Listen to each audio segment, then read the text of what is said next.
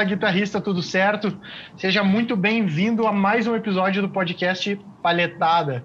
Estamos chegando aqui hoje. Hoje a gente tem um rostinho novo aqui no, no nosso podcast. Tem um, um rostinho assim, ó, pô, peculiar, diferenciado, uh, para conversar ah, com a gente hoje sobre, sobre criatividade. E voltando a, a, fazer toda a apresentação aí, eu sou o Rafael Dalla, estou aqui para contribuir como um cara curioso e que e que é um, um amador na, na, da música, assim, da guitarra. E para vocês aí apresentar agora o Léo. Fala para eles, Léo. Quem e é aí, tu? guitarrista, beleza? Leonardo falando aqui, como é que vocês vão? Tudo certo? Então, como o Dallas já falou, nesse vídeo a gente hoje vai falar um pouco sobre criatividade e a gente trouxe um baita guitarrista hoje para participar dessa conversa, para acrescentar cada vez mais, trazer mais conteúdo, trazer cada vez mais uma experiência diferenciada para vocês e espero que hoje seja uma conversa melhor do que foi da última vez e a próxima ainda melhor. Beleza? E aí, Pablo, beleza? Como é que tá, gurizada? Tudo certo? Espero que esteja todo mundo bem aí. Mais um episódio do nosso Palhetada, querido Palhetada, episódio aí, terceiro que a gente tá gravando. E hoje a gente tem a participação muito especial de um grande amigo meu de muito tempo, parceiro de banda, parceiro de composição, parceiro de guitarras, de cerveja e de muitas outras coisas aqui que a gente nem pode falar. tem que segurar, né, cara? Segura, é, segura, é. para por aí. Rui de Saltiel, a gente, eh, a gente toca na banda Pedra de Roseta, somos os dois guitarristas da banda, a banda autoral, e nós somos os compositores e tal. Então, em função dessa essa parceria e dessa afinidade musical, energética, espiritual, sexual, tudo mais que a gente tem. A gente trouxe esse grande guitarrista para trocar uma ideia com a gente e com certeza vai acrescentar bastante aí no nosso conteúdo. Vai ter muita informação bacana, histórias interessantes para contar para vocês. Fala aí, Rudy, como é que tá, velho? Tudo certo? Cara, é uma honra. É uma honra eu estar aqui, ser convidado hoje, estar junto com vocês aqui. É uma honra estar junto com o Pablo, que é, além do, do trabalho que a gente tem junto na Pedra de Roseta, uh, tocar junto com ele é um aprendizado muito grande, né? E ter a possibilidade de estar hoje com essas outras duas crianças barbudinhas aqui, e engraçadas, inteligentes, eu me sinto lisonjeado pelo convite e com certeza vamos bater um papo aí sobre criatividade, enfim, coisas afins do mundo da música e da guitarra. Show, de, bola. bola. Show de bola. Massa. E Rudy, já tem uma perguntinha aqui que eu pensei. Ué. Como que foi a primeira suruba com Não, tô brincando. ó, ó a Turete, ó a Turete. Não, mas cara, minha eu, eu tava pensando aqui, uh, quando tu começou a te apresentar, me bateu o estalo assim, cara, uh, quando que tu teve o teu primeiro contato com a guitarra? Tipo, quando é que tu começou a te apaixonar pela guitarra, quando pegou a primeira guitarra na mão? Cara, o meu primeiro contato, na verdade eu comecei tocando violão, né? O meu, o meu pai era gaiteiro, acordeonista, e, enfim, eu comecei, a música era, começou muito cedo na minha casa, apesar de meu pai não ser um músico profissional e tal, mas ele sempre gostou muito de música. Eu cedo comecei a tocar aquela coisa de violão popular, assim, né? Comecei a fazer umas aulas na Musicinos, que ainda existe aqui em São Leopoldo. E eu conheci, na época, ali por uns 12, 13, 14 anos, eu conheci um cara que foi importante na minha vida, aí, que é o Luciano Reis, que é um guitarrista que ainda está tá no giro aí do mundo do rock, enfim. E o, e o Luciano era um cara interessante, assim, pela cultura que ele tinha do rock and roll. Era um cara muito fã de Black Sabbath, por exemplo, sabe?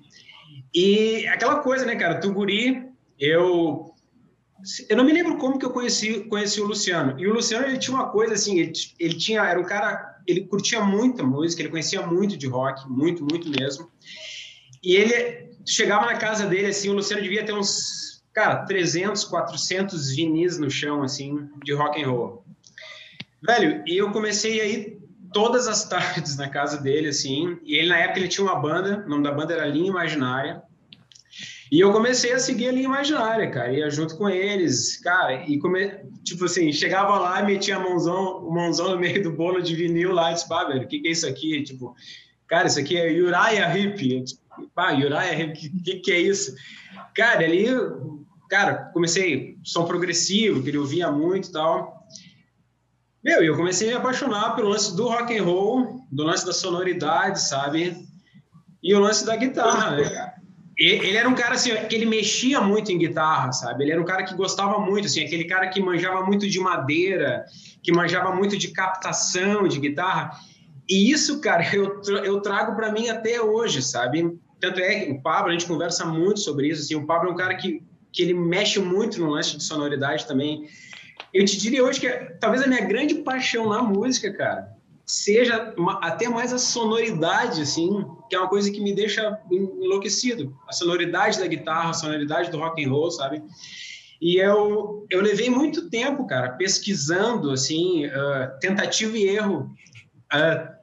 Tu vai evoluindo, né? Mas, enfim, só voltando rapidamente, eu comecei com uns 14, 14 anos, acho 13, 14 anos, comprei, ganhei da minha mãe uma guitarra tonante, Nunca me esqueço disso. Fui comprar numa banda de baile lá em Porto. Cara, os caras cheios de equipamento. Era uma tonante verde, cara, não afinava nada, né, meu? Eu achava que era mega. Assim. Bah, o cara é surdo, né, cara? Tipo assim. Mas enfim. E a partir dali foi indo, cara. Depois eu comprei uma Janine Stratosonic. Lembro bem disso, era muito parecido com um modelo que o David Gilmour tinha. Cara, e comecei principalmente assim, nesse lance da sonoridade, de pesquisar muito, comecei a me envolver muito com o lance de pedais, testar tudo que era tipo de pedal, sabe, conversando muito com ele, assim. Enfim, cara, aí, aí eu fui me desenvolvendo, sabe? Que, desenvolvendo. Época, que época foi tudo isso? Cara, pô, se eu disser que eu vou me entregar, né? Mas foi 80, 87, eu acho, cara. 80, eu sou de 74, tenho 46 anos ali por 80, eu comecei a tocar violão antes, né? Eu comecei a tocar violão ali com uns 8, ali por 82, 83 mais ou menos, eu tava com uns 8, 9 anos. Mas é, cara, aquela coisa de violão popular ali, né? Aquelas, enfim. E eu não tinha essa cultura em casa de rock and roll. Quando eu conheci ele, cara, o meu mundo, tum, assim, explodiu muito mesmo, sabe? E, cara, teve uma época, eu não diria que eu fiquei bitolado com o rock, mas nada que fosse fora do rock era legal, entende? é, acho que todo mundo passa. Eu espero que todo cara que queira se tornar um bom músico, músico passe por isso, assim, de achar que o rock não é melhor. O rock é muito massa, né? Mas que existem outras possibilidades. Mas durante muito tempo, tudo que eu, que eu ouvia fora do rock and roll, eu achava que era ruim, porque eu não tinha a capacidade de entender a musicalidade da coisa no geral, sabe? E, e foi uma escola, né? O rock para mim foi uma escola, assim, uma escola de sonoridade, principalmente assim, dos sons, dos timbres, né?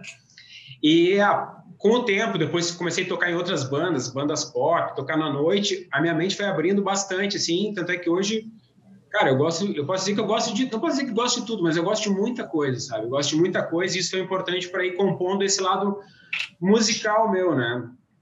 Porque, sinceramente, eu não me, eu não me considero um grande instrumentista, mas eu me considero cara, um bom músico e me considero um cara que, que quando precisa tirar os lances da cartola, vem a criatividade. E eu acho que foi nessa, nessa comparação dos anos, assim, sabe, de agregando isso. E querendo ou não, a época que tu começou a, é, creio eu, né? A época que tu começou a ouvir os vinis lá do teu amigo é uma época que no Brasil era difícil de ter acesso, né? Tipo, era uma coisa bem segmentada. Cara, era completamente. E para te ter uma ideia, como o cara se bitola, velho, às vezes pelas coisas, ele tinha o Beat It do, do Michael Jackson com uma faca cravada no disco, entende? Porque, cara, ele sempre foi um cara radical em termos do rock and roll. E aquilo ali, às vezes, quando tu é um cara que tá formando opinião, cara, e às vezes tu, tu, tu morre velho e tu não te dá conta, tu não, tu não, sabe? Tu não sai dos preconceitos. E eu olhava aquilo e assim, pô, mas o Michael Jackson, tipo, cara, que porcaria e tal. E hoje tu, hoje tu ouve, velho, uns sons, todos esses sons, assim, ó, tu, tu, eu, pelo menos, tu sente a genialidade dos caras, entende, velho? Assim, de todos os tudo que tá envolvido, o lance de composição, composicional da coisa, cara, a, a questão de alma, sabe? É, aquilo que tu bota para fora que vem muito além da mente, sabe? Enfim, mas tu tem que levar um tempo para ir desconstruindo isso e tem que estar tá a fim de abrir a tua mente, né? Porque senão tu pode permanecer fechado na tua caixa pro resto da vida, né? É cara, eu, eu, eu acho que isso daí muito também é do de quando o cara começa a, a, a, tocar, talvez, sabe? E, e, começa a prestar atenção, que nem eu disse pro Pablo. Nossa, eu, eu tipo, eu tocava em bandinha de rock com, com os brother e tal. E lógico, na, na minha época também, quando eu comecei no colégio lá e tudo mais, nossa, ou era rock ou não era nada, entendeu? Tipo, ah, aqui isso daí, tá louco, sai daqui e tal. Uh, tanto que até no colégio lá, às vezes dava umas pauleiras entre pagodeiro e roqueiro, sabe? Era umas, umas paradas assim. E, mano, depois que eu, que eu comecei a comecei a tocar e tudo mais, e comecei a ter um brother meu que tocava na noite que ele tocava samba. Velho, se a gente acha que tocar rock é difícil, é porque a gente nunca tocou samba, samba rock, essas coisas. Porque, pelo amor de Deus, nossa, o negócio é muito maluco, sabe? E aí eu acho que foi onde eu comecei a abrir um pouquinho mais a minha cabeça para tudo que era outro, outros tipos de música. E uma parada que me bateu aqui foi que a gente estava nesse final de semana junto com o Pablo, e o Pablo, o Pablo, ah, o Léo tava ouvindo um rap, né? E o, o Pablo começou a ver a guita, a guita no rap, né? E caralho, né? Como, como tem guita? E o meu, foi ontem, eu tava ouvindo um rapzinho aqui, e do nada, no meio do rap, entrou um solo de guitarra. E aí eu pensei, mano, olha, olha só a parada, tá ligado? Tipo, quando se fala hoje em dia de produção moderna de rock, meio que quase que se retira o solo do meio da música, né? Tipo, eu dei risada aqui sentado, assim, mano, eu disse, o rock tirou o solo e o rap botou o solo pra dentro do, do, da música, assim, sabe? Tipo, a guita que era do, do, era supostamente do rock, agora tá, tá contribuindo tudo que é tipo de música, assim, sabe? É. E foi muito massa. Ah, Sim. É bem, bem legal essa, essa sua lembrança, Rafa, porque realmente eu não tenho o hábito de ouvir esses são raps bem modernos, assim, né? Não, não tenho esse hábito. E aquele dia lá estava todo mundo isolado na praia lá, estudando marketing digital, tudo bem louco lá. Aí, cara, na noite depois do, do evento, naquele momento, todo mundo jogado no sofá, descansando, e, e os guris botaram um som de rap lá, não sei nem que artista que é. E comecei a prestar atenção naquilo, e, cara, cheio de guitarra, cheio de groove, de ritmo, harmonias bonitas, e comecei, caraca, velho, isso aí é, é, legal, sabe? E, tipo, até o mercado se, se, trabalhar, eu como guitarrista, me senti até perdido, pô, tem mercado para explorar, e eu nem tô sabendo, sabe? E, e como tu disse, né, é bem interessante porque não uh, desmerecendo rock, que eu curto, tá ligado? Mas tu pegar o que tá rolando atualmente de rock, os arranjos de guitarra, muitas vezes, tem muito menos criatividade e até beleza, por que não dizer assim, do que certos arranjos que eu escutei naquelas músicas de rap, tá ligado? É. Eu achei muito, muito interessante isso, sabe? Muito é aquilo, é aquilo que o Dallas fala, né? Tipo, o cara, o cara fecha os olhos pro estilo musical que ele gosta e foca naquilo. Só que se ele parar e abrir a visão, ele vê que o mercado é muito maior do que só o teu entorno, só o teu ciclo de amigos. Tipo, na tua concepção, até aquele, esse fim de semana não fazia sentido ter guitarra no, no rap, né? Te juro que não. É? Eu nem sabia que tinha isso. Muito interessante. E, uma, e cara, um, esti um estilo musical assim, que abriu muito minha cabeça foi a black music, sabe? Hoje em dia eu gosto muito de. Há muito tempo eu gosto muito de black music. Eu sempre gostei do lance rítmico, assim, sabe? E, e hoje eu ouço bastante, cara. Eu gosto de ver, assim, por exemplo, pô, eu, às vezes eu chego aqui e boto o show da Rihanna no Rock in Rio aqui, para ver aquela mescla de coisas, assim, tipo, eu pego o Nuno Bittencourt, de guitarrista da, da Rihanna lá, aquele cara não tá lá por acaso, entende, velho? A, a, aquele conceito de som do cara, tu consegue sentir o, o cara roqueiro, aquele estilo dele, compondo junto com vários outros elementos ali que estão dentro de um elemento maior, teoricamente chamado de hip hop. Só que são todos os conceitos andando juntos ali, sabe? E na, a Black, cara, eu acho cara, muito, assim, um dos estilos mais legais, assim, sabe? Um dos estilos que hoje em dia eu, que eu mais gosto de ouvir, assim, por essa mistura de coisas que tem, de arranjos interessantes, enfim, né? Mas isso leva um tempo, às vezes, para o cara ir despertando para essa percepção, né? Sim, mas é uma cara, coisa que daí vocês vão me dizer se vocês concordam ou não. Uh, a música evolui muito, mas o feeling, ele ele às vezes se mantém o mesmo. Não sei se vocês concordam comigo. Tipo, a sensação, a emoção que tu quer passar, principalmente com a guitarra, ele só mudou de nicho, ele só mudou de estilo musical. A, a música vai evoluindo, os gostos vão evoluindo. Hoje em dia, rap é um dos estilos mais escutados no Brasil. Mas o feeling da guitarra inserido nele é semelhante. Não sei se vocês concordam comigo. Eu concordo, sim, concordo, sim. Tipo, varia muito de quem é que está executando, da, da exigência, de repente, de um produtor para que aquele trabalho tenha guitarra, sabe? Mas se a gente botar num patamar onde Uh, considerando que, cara, tem que ser bem feito, tem que, tem que ser musical, tá ligado? Realmente, o feeling vai estar sempre presente lá, se, se for uma, uma coisa importante, um elemento importante para a musicalidade do som, né? Porque muitas vezes o cara vê trabalho, sei lá, vamos botar um exemplo assim, Strokes, a banda de rock, sabe? Super roots, assim, mas às vezes tu vai ver o cara fazer um, um arranjo de guitarra que até vai, funcionar dentro daquele conceito lá meio tosco de tocar e tudo mais, mas às vezes tu ouve aquilo de forma mais focada, mais isolada, por si só não transmite uma puta emoção, vamos dizer assim, sabe? Não tem um feeling muito presente, tá ligado? Funciona como um elemento que está contribuindo para um todo que está rolando ali, sacou? Mas, uh, como tu disse ali, se, se é um trabalho que onde a beleza, o, sentimento tem que ser um, um, um, elemento presente, né, de forma obrigatória, se a gente pensar dessa forma, com certeza, né, o feeling é uma parada que vai estar sempre presente, tal, de acordo com o que a música pede e, e com a uh, interpretação, né, com a personalidade, peculiaridades do cara que está tocando guitarra ali. Sim. Meu, uh, uh, uma parada que é, que é massa, quando o Rudy falou ali, lance da Rihanna, de todo, cada, cada um dentro do seu nicho tocando em, em harmonia, né? É, usando aquela harmonização de cada nicho, de cada estilo musical, jogando para dentro de um composto maior, assim. E querendo ou não, meu, é, é, eu lembrei da parada, tipo, é como se fosse uma orquestra, né? É, é, é, uma orquestra de, de instrumentos, cada vez mais esse, esses shows são uma superprodução que é uma orquestra. E eu me lembro quando eu tive. Para mim foi um soco de realidade, assim. Uh, eu fui no show do seu Jorge aqui em Porto.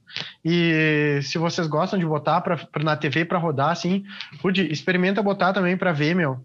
É o show no Alto da Boa Vista, se não me engano, do seu Jorge. Uh, mano, ele tem uma orquestra no palco. É, foi assim, ó, foi um foi um, um, um dos shows mais bonitos que eu vi. E foi aqui no Araújo Viana, né? Então, cara, o Araújo tem aquela, aquela pegada do palco, sei lá, embaixo, e, e a, a, a plateia ser para cima, né? Aquela coisa meio, meio teatro, assim, aquela, aquela pegada que tu enxerga, tu enxerga toda a banda dentro do palco, assim, sabe? E nossa, meu, era muito. É, eu acho que deviam ter no mínimo uns 12 músicos em cima do palco para mais e, cara, era, era, era uma orquestra inteira tocando, assim, sabe? E, cara, um dos shows mais, mais bonitos musicalmente que eu já vi e já ouvi. Vale a pena ouvir é, esse, esse show do seu rock. É Músicas para Churrasco, eu acho, no Alto da Boa Vista, ao vivo no Alto da Boa Vista. Cara, é. É? Falou seu rock. Seu rock? É que é, misturou, né? Seu Jorge com samba rock. Mas hoje, hoje eu tô meio complicado na cabeça. Eu tava, eu tentei duas vezes falar colaborador e eu falei colaborador. Mas foi. Cara... Vai, vai, vai. Mas essa coisa o cara se dá conta. Uma vez eu lembro, cara, que eu, eu me dei conta disso nessa caminhada aí, que eu, eu me senti orgulhoso de mim mesmo. Foi numa época que eu, eu tocava em duas bandas. Eu tocava numa banda de Iron Maiden cover e tocava numa banda de samba rock, velho ao, mesmo, ao mesmo tempo, sabe? Deu, cara, pô, a mente abriu com o tempo, assim, sabe? De, e eu sentia muito prazer em fazer, fazer as duas coisas, né, velho? Mas, enfim, só para contextualizar a história que eu contei Sim. antes, né? Outra coisa. É, é eclético o bagulho, bagulho. Eu acho que eu não conheço ninguém, velho, que tenha tido essa capacidade de tocar Iron Maiden numa banda e samba rock em outra. E, e, ao é mesmo, e era, Cara, eu lembro que a gente tocava no Abbey, cara. Eu tocava todas as quartas-feiras no Abbey com a banda de samba rock. E no, nós tocávamos, daí o, o, Nando, que é do Abbey Road, abriu umas brechas para nós nos domingos. Daí ele falou: pô, cara, tu veio quarto com a banda de samba rock e hoje tu tá aí de metaleiro no domingo, sabe? Mas era legal, tem, era legal. Tem que trocar a camisa. Era a camiseta preta pela camisa social ali, né? É, é isso aí. ô, meu, e outra coisa que, que eu pensei também, tipo, tem muito desses rappers aí, tipo, tu pega o Léo sabe que eu gosto do, do Xamã, que é um MC aí. Tem Xamã, o próprio MC Lan e tal, quando perguntam para eles quais, quais são as influências deles na música. E os caras pegam e largam, meu. Cara, eu, eu verdadeiramente sempre ouvi Nirvana, sempre ouvi uh, Iron Maiden, sempre ouvi. E os caras estão cantando rap, sabe? É muito maluco. É muito maluco, assim. Tu, tu vê a formação dos caras, Pink Floyd também, eles falam muito. Essa parada toda de, de. A formação musical, tu jamais diria que o cara é um cantor de rap, sabe? É uma coisa bem bem louco, assim. E na visão, de, na visão de vocês dois, cara, uh, uh, o quanto abrir a, a cabeça para essa. para ouvir a beleza de cada som, sabe? Tanto seja do rap, seja da black music, seja do samba rock, o quanto isso hoje contribui no som, na criatividade do som da pedra, por exemplo. Posso falar? Pode falar aí, pode. Depois eu passo a bola. Cara, bem legal a pergunta. Uh, que acontece? Quando tu consegue sacar, assim, eu demorei muito tempo para entender isso, né? Que uma música é basicamente uma, uma conversa de elementos, tipo assim, cada elemento tá fazendo papel, a bateria tá lá dando aquele, aquele ritmo, sabe? Aí o baixo tá, tá andando junto com a bateria, são, são coisas que andam juntas, né? Aí a partir daí tu vai ter contrapontos, tu vai ter uma, uma harmonia que vai estar tá de um lado aí outra harmonia que pode estar do outro lado fazendo um contraponto rítmico, aí a voz vai estar interagindo com tudo isso, sabe? Preenchendo espaços, cara. Quando tu entende essa parada de arranjo, né, dessa conversa entre, entre os instrumentos de uma forma geral, dentro de uma composição, é, é, muito legal, cara, porque tu consegue extrair musicalidade de qualquer coisa, quase. Tu ouve uma música do Frank Sinatra, tu vai ter elementos que tu vai ver, puxa, que legal isso aqui, sabe? Aí tu pode ver uma coisa do São Jorge, tu pode ver uma coisa uh, do Djavan, uma coisa do Iron Maiden, e tu vai escutar aquela música, aquele trecho, tu vai entender a interação, o porquê cada coisa tá fazendo aquilo que tá fazendo, sabe?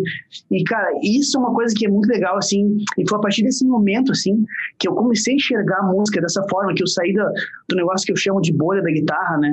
Que é aquela coisa onde tu tá preso no teu instrumento, tu, tu tem aquela visão que tocar guitarra, por exemplo, é tu botar os dedos ali, bater nas cordas, vai sair um som, aí tu te preocupa com, com o timbre que tá saindo, te preocupa com o teu pedal, com o teu amplificador, com a guitarra tá afinada, com a madeira da escala, com o grave, com o agudo do captador, e tu esquece que no fim das contas isso tudo são ferramentas que vão, vão resultar num som só, e que esse som só que tu tá mandando tem que estar contribuindo para vários outros ao mesmo tempo, tá ligado?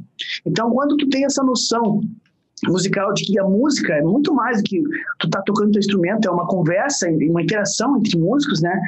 Tu começa a enxergar música em diversas coisas diferentes que muitas vezes as pessoas até nem, nem gostam, né? Mas tu ouve um trecho, um elemento e diz, isso aqui é legal, isso aqui eu posso aproveitar de alguma forma, essa concepção. Então, foi o que me abriu a cabeça, assim, para ouvir outros estilos de música, começar a valorizar certos elementos que até então não valorizava. Não sei o que, que o Ruth pensa disso aí. Cara, eu acho Cara, que é bem, que bem é, em cima de, até da pergunta do Rafa, né, da mescla de elementos, quanto isso contribui, né?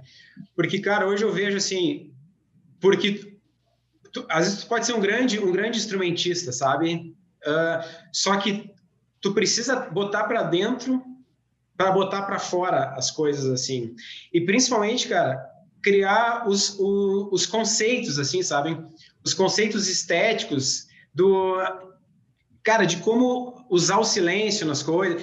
E eu digo assim, eu, eu, aprendo muito com o Pablo, cara, aprendo muito com o Pablo, assim, o Pablo, e eu acho legal o nome, do, o nome que ele dá para o curso dele, sabem, de mestre do feeling e tal, porque eu vejo muito, cara, muitos músicos, instrument, grandes instrumentistas e tal, que às vezes não conseguem se tornar musicais, porque, cara, o, o conceito musical é tu conseguir fazer menos, eu acho, sabe?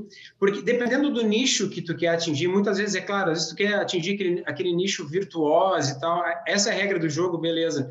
Mas se tu, às vezes tu pega grandes composições e a capacidade de tu pegar esse monte de coisa que tu sabe, essa coisa comparativa de elementos e tal, e, cara, diminuir isso e fazer com que isso se torne algo interessante, sabe? E isso leva um tempo, cara. Ou é um, sabe, às vezes precisa ser um, um grande instrumentista, mas tu tem que ter esse, esse conceito estético, sabe, de ir desenvolvendo essa percepção, assim, de trabalhar com, cara, com os lances rítmicos, com o silêncio nas coisas, cara, agora não é o momento de entrar um acorde, sabe? Agora não é o momento da voz ir lá em cima, é o momento dela manter no meio. São conceitos estéticos. E quanto mais comparativo tu tiver de coisas que tu botou para dentro, mais tu vai conseguir botar esses conceitos para fora, entende? Por isso que é importante o cara agregar conhecimentos de outras coisas para que se, se, torne musical. Cada vez que tu te torne mais musical, mesmo às vezes que tu não seja um cara, o grande instrumentista, o grande músico, aquele cara que debulha, que destrói, mas daí tu vai ouvir o cara, cara, o cara é extremamente musical, sabe? Ele consegue ser criativo, diz, cara, olha que massa, esse, essas duas notas que o cara fez, era puta, olha, ele botou nessa, no último acorde da música, o cara botou duas notas que fez uma diferença incrível no arranjo, sabe? Cara, e às vezes não precisa, não precisa ser um grande músico. É ter, é ter a percepção certa, sabe? Sim. É. Massa, massa. Menos é mais, né? Show. É, que nem menos o é fala, menos é mais. o mantra do Léo, o mantra do Léo. meu, menos é mais. Ô, meu, eu queria puxar um gancho aí, antes que eu esqueça. Um abraço. Uh, Rafael falou ali do show que ele viu do seu Jorge, do seu Rock, do seu Jorge lá no, no Araújo Viana, né? Ele falou da estrutura original. Uh, a gente tocou com a Pedra de Roseta em 2017 num festival chamado Festival do Rock Gaúcho, organizado pelo Neivan Soria, que é um grande artista do Rio Grande do Sul aqui, é, da vanguarda do rock gaúcho. E a gente teve a honra de participar, foram selecionados alguns artistas e tal, e ele nos selecionou com a nossa banda Natural Pedra de Roseta para participar desse festival, ao lado de nomes é, gigantes da música gaúcha, em termos de rock, né? Da história do rock gaúcho. É, foi um. Falou um grande festival, mas nos últimos anos, tirando, querendo, querendo não, lógico, Planeta Atlântida, que já não é mais tão rock assim. Eu acho Sim. que em relação a rock dos últimos anos foi o, foi o, o maior, né? mais. É, foi o maior. Foi o maior festival de é. rock. Um suspiro, né, velho? É verdade. É. E bem lembrado. E, cara, eu queria perguntar pro Rude assim: como é que foi o, o processo, assim, uh, mental, psicológico, assim, de, do, do processo todo de, de, do momento que a gente começou a compor as músicas com a Pedra de Roseta lá no, na varanda da tua casa, em 2015? Ficava até meia-noite lá, às vezes chovendo, nós com os pés molhados lá, tocando com os amplificadores baixinho, compondo e tal. E como é que foi o processo mental e psicológico de, desse do momento que a gente começou a quando tu entrou no palco lá na Hoje Viana, viu aquela milhares de pessoas, entendeu, esperando pelo teu som autoral ali e um show super é, vibrante, assim, foi, teve uma energia muito massa, assim. Como é que foi esse processo para ti de estar no palco naquele momento lá? Cara, só falando pé molhado, pé molhado de chuva e de cerveja, né, velho? Era... é, faz parte. Cara, é uma, é uma sensação muito massa, sabe? Porque o lance de compor, cara, de composição. Porque muita, muitas vezes. Cara, a música é como um filho, né, cara? Quando tu termina ela, assim, é uma sensação de um. É muito, é muito interessante, assim, quando tu ouve uma composição que saiu de. alguma criação que saiu de ti, né? E muitos músicos, cara, passam uma vida, às vezes os caras não se não, não vão, não, não tem coragem de botar, de fazer, botar para fora suas ideias, ou às vezes não querem, ou não sabem que, que tem esse processo criativo, sabe? E passam, e grandes músicos, cara, às vezes passam uma vida toda tocando na noite tal, e, e isso é massa, e todos nós que eu e o Papo tocamos, os nossos amigos todos, enfim, isso é o que dá, que dá a cancha pro cara dar a caminhada, né? Mas eu acho que o lance do processo criativo, cara, para o cara que é músico, eu, sempre falo, é quase como um processo espiritual mediúnico, assim, sabe, velho? Cara, tu tem que, tu tem que dizer para as pessoas o que que tu pensa da vida, sabe? O que que tu tem para contribuir, assim, cara, em, em, termos de energia, de, de, de alma mesmo, sabe? E daí tu começar um processo, eu lembro quando eu convidei a gente convidei o Pablo, não me lembro, o Pablo, a gente conversou, cara, vamos fazer esse, esse esse projeto autoral e tal. E, cara, e o processo embrionário, assim, tu nem sabe sobre o que. Ah, eu, cara, a gente tem as influências, aquilo que a gente sempre tocou, as características de sonoridade, enfim. Mas não existe ainda um projeto, sabe? Não existe, não, não surgiu ainda esse filho. E tu vai botando as ideias nas me, na mesa e as coisas vão surgindo, né, cara? E eu disse, cara, isso não tá legal, isso. Daqui a pouco tu começa a te dar conta que, a, que tá indo para um lado, assim, as características das coisas pô, cara, tá criando um DNA aqui dessa, desse tipo de fazer e tal. E tu vai fazendo, e tu vai fazendo, cara, daqui a pouco um grande músico ver aquilo, pô, vão chamar esses caras para tocar, falando da questão do, do festival, né? Vão chamar esses caras para tocar hoje aqui nesse festival para milhares de pessoas e tal.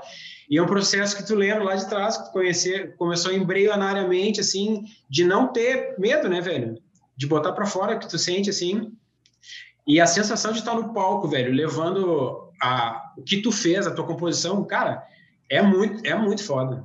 É indescritível. Eu lembro quando a gente começou a primeira música lá na NEA, cara. Cara, é uma sensação de, de empoderamento, assim, sabe? E assim, ó, de, de, de começar o som e terminar o som e ter a, a receptividade da galera é foda, sabe? Meu? Tipo assim, meu, e da galera, tu sair do palco assim, ó, velho, que massa o som de vocês. Cara, é uma sensação muito, é uma sensação muito boa, assim, sabe, velho? De, porque é algo a Constituição brasileira lá fala num artigo lá e tal, quando vai a questão dos direitos autorais que fala das criações da alma, eles usam esse termo lá, né? Cara, é uma criação da alma, sabe? Tipo, é a tua alma que está sendo exposta para as pessoas e as pessoas estão se identificando com isso, sabe? É muito legal. É o, é o puro feeling, né? Querendo ou não, é, é o puro feeling. É puro, na veia. Tá jogando a tua alma. E pra, pra ti, Pablo, como é que é a, a pergunta, essa é a tua pergunta para ti mesmo, como é que... Cara, foi, foi um processo muito legal, assim, velho, porque era uma coisa que eu esperava desde sempre, assim, na minha vida, sabe? Desde sempre, assim. Então, a gente começou esse, projeto da forma que a gente comentou ali, né? Só nos dois, compondo, sem saber para que lado seguir, sabe? Cada um jogando as ideias tal. Aí foram brilhando os músicos, os amigos tal, que se identificaram com o projeto, coisa foi, foi rolando, achamos o vocalista, o baixista, o batera e tal. E, cara, aí quando a gente gravou o primeiro trabalho, assim, foi uma, já foi uma sensação de, puxa, já existe, nasceu, tá ligado?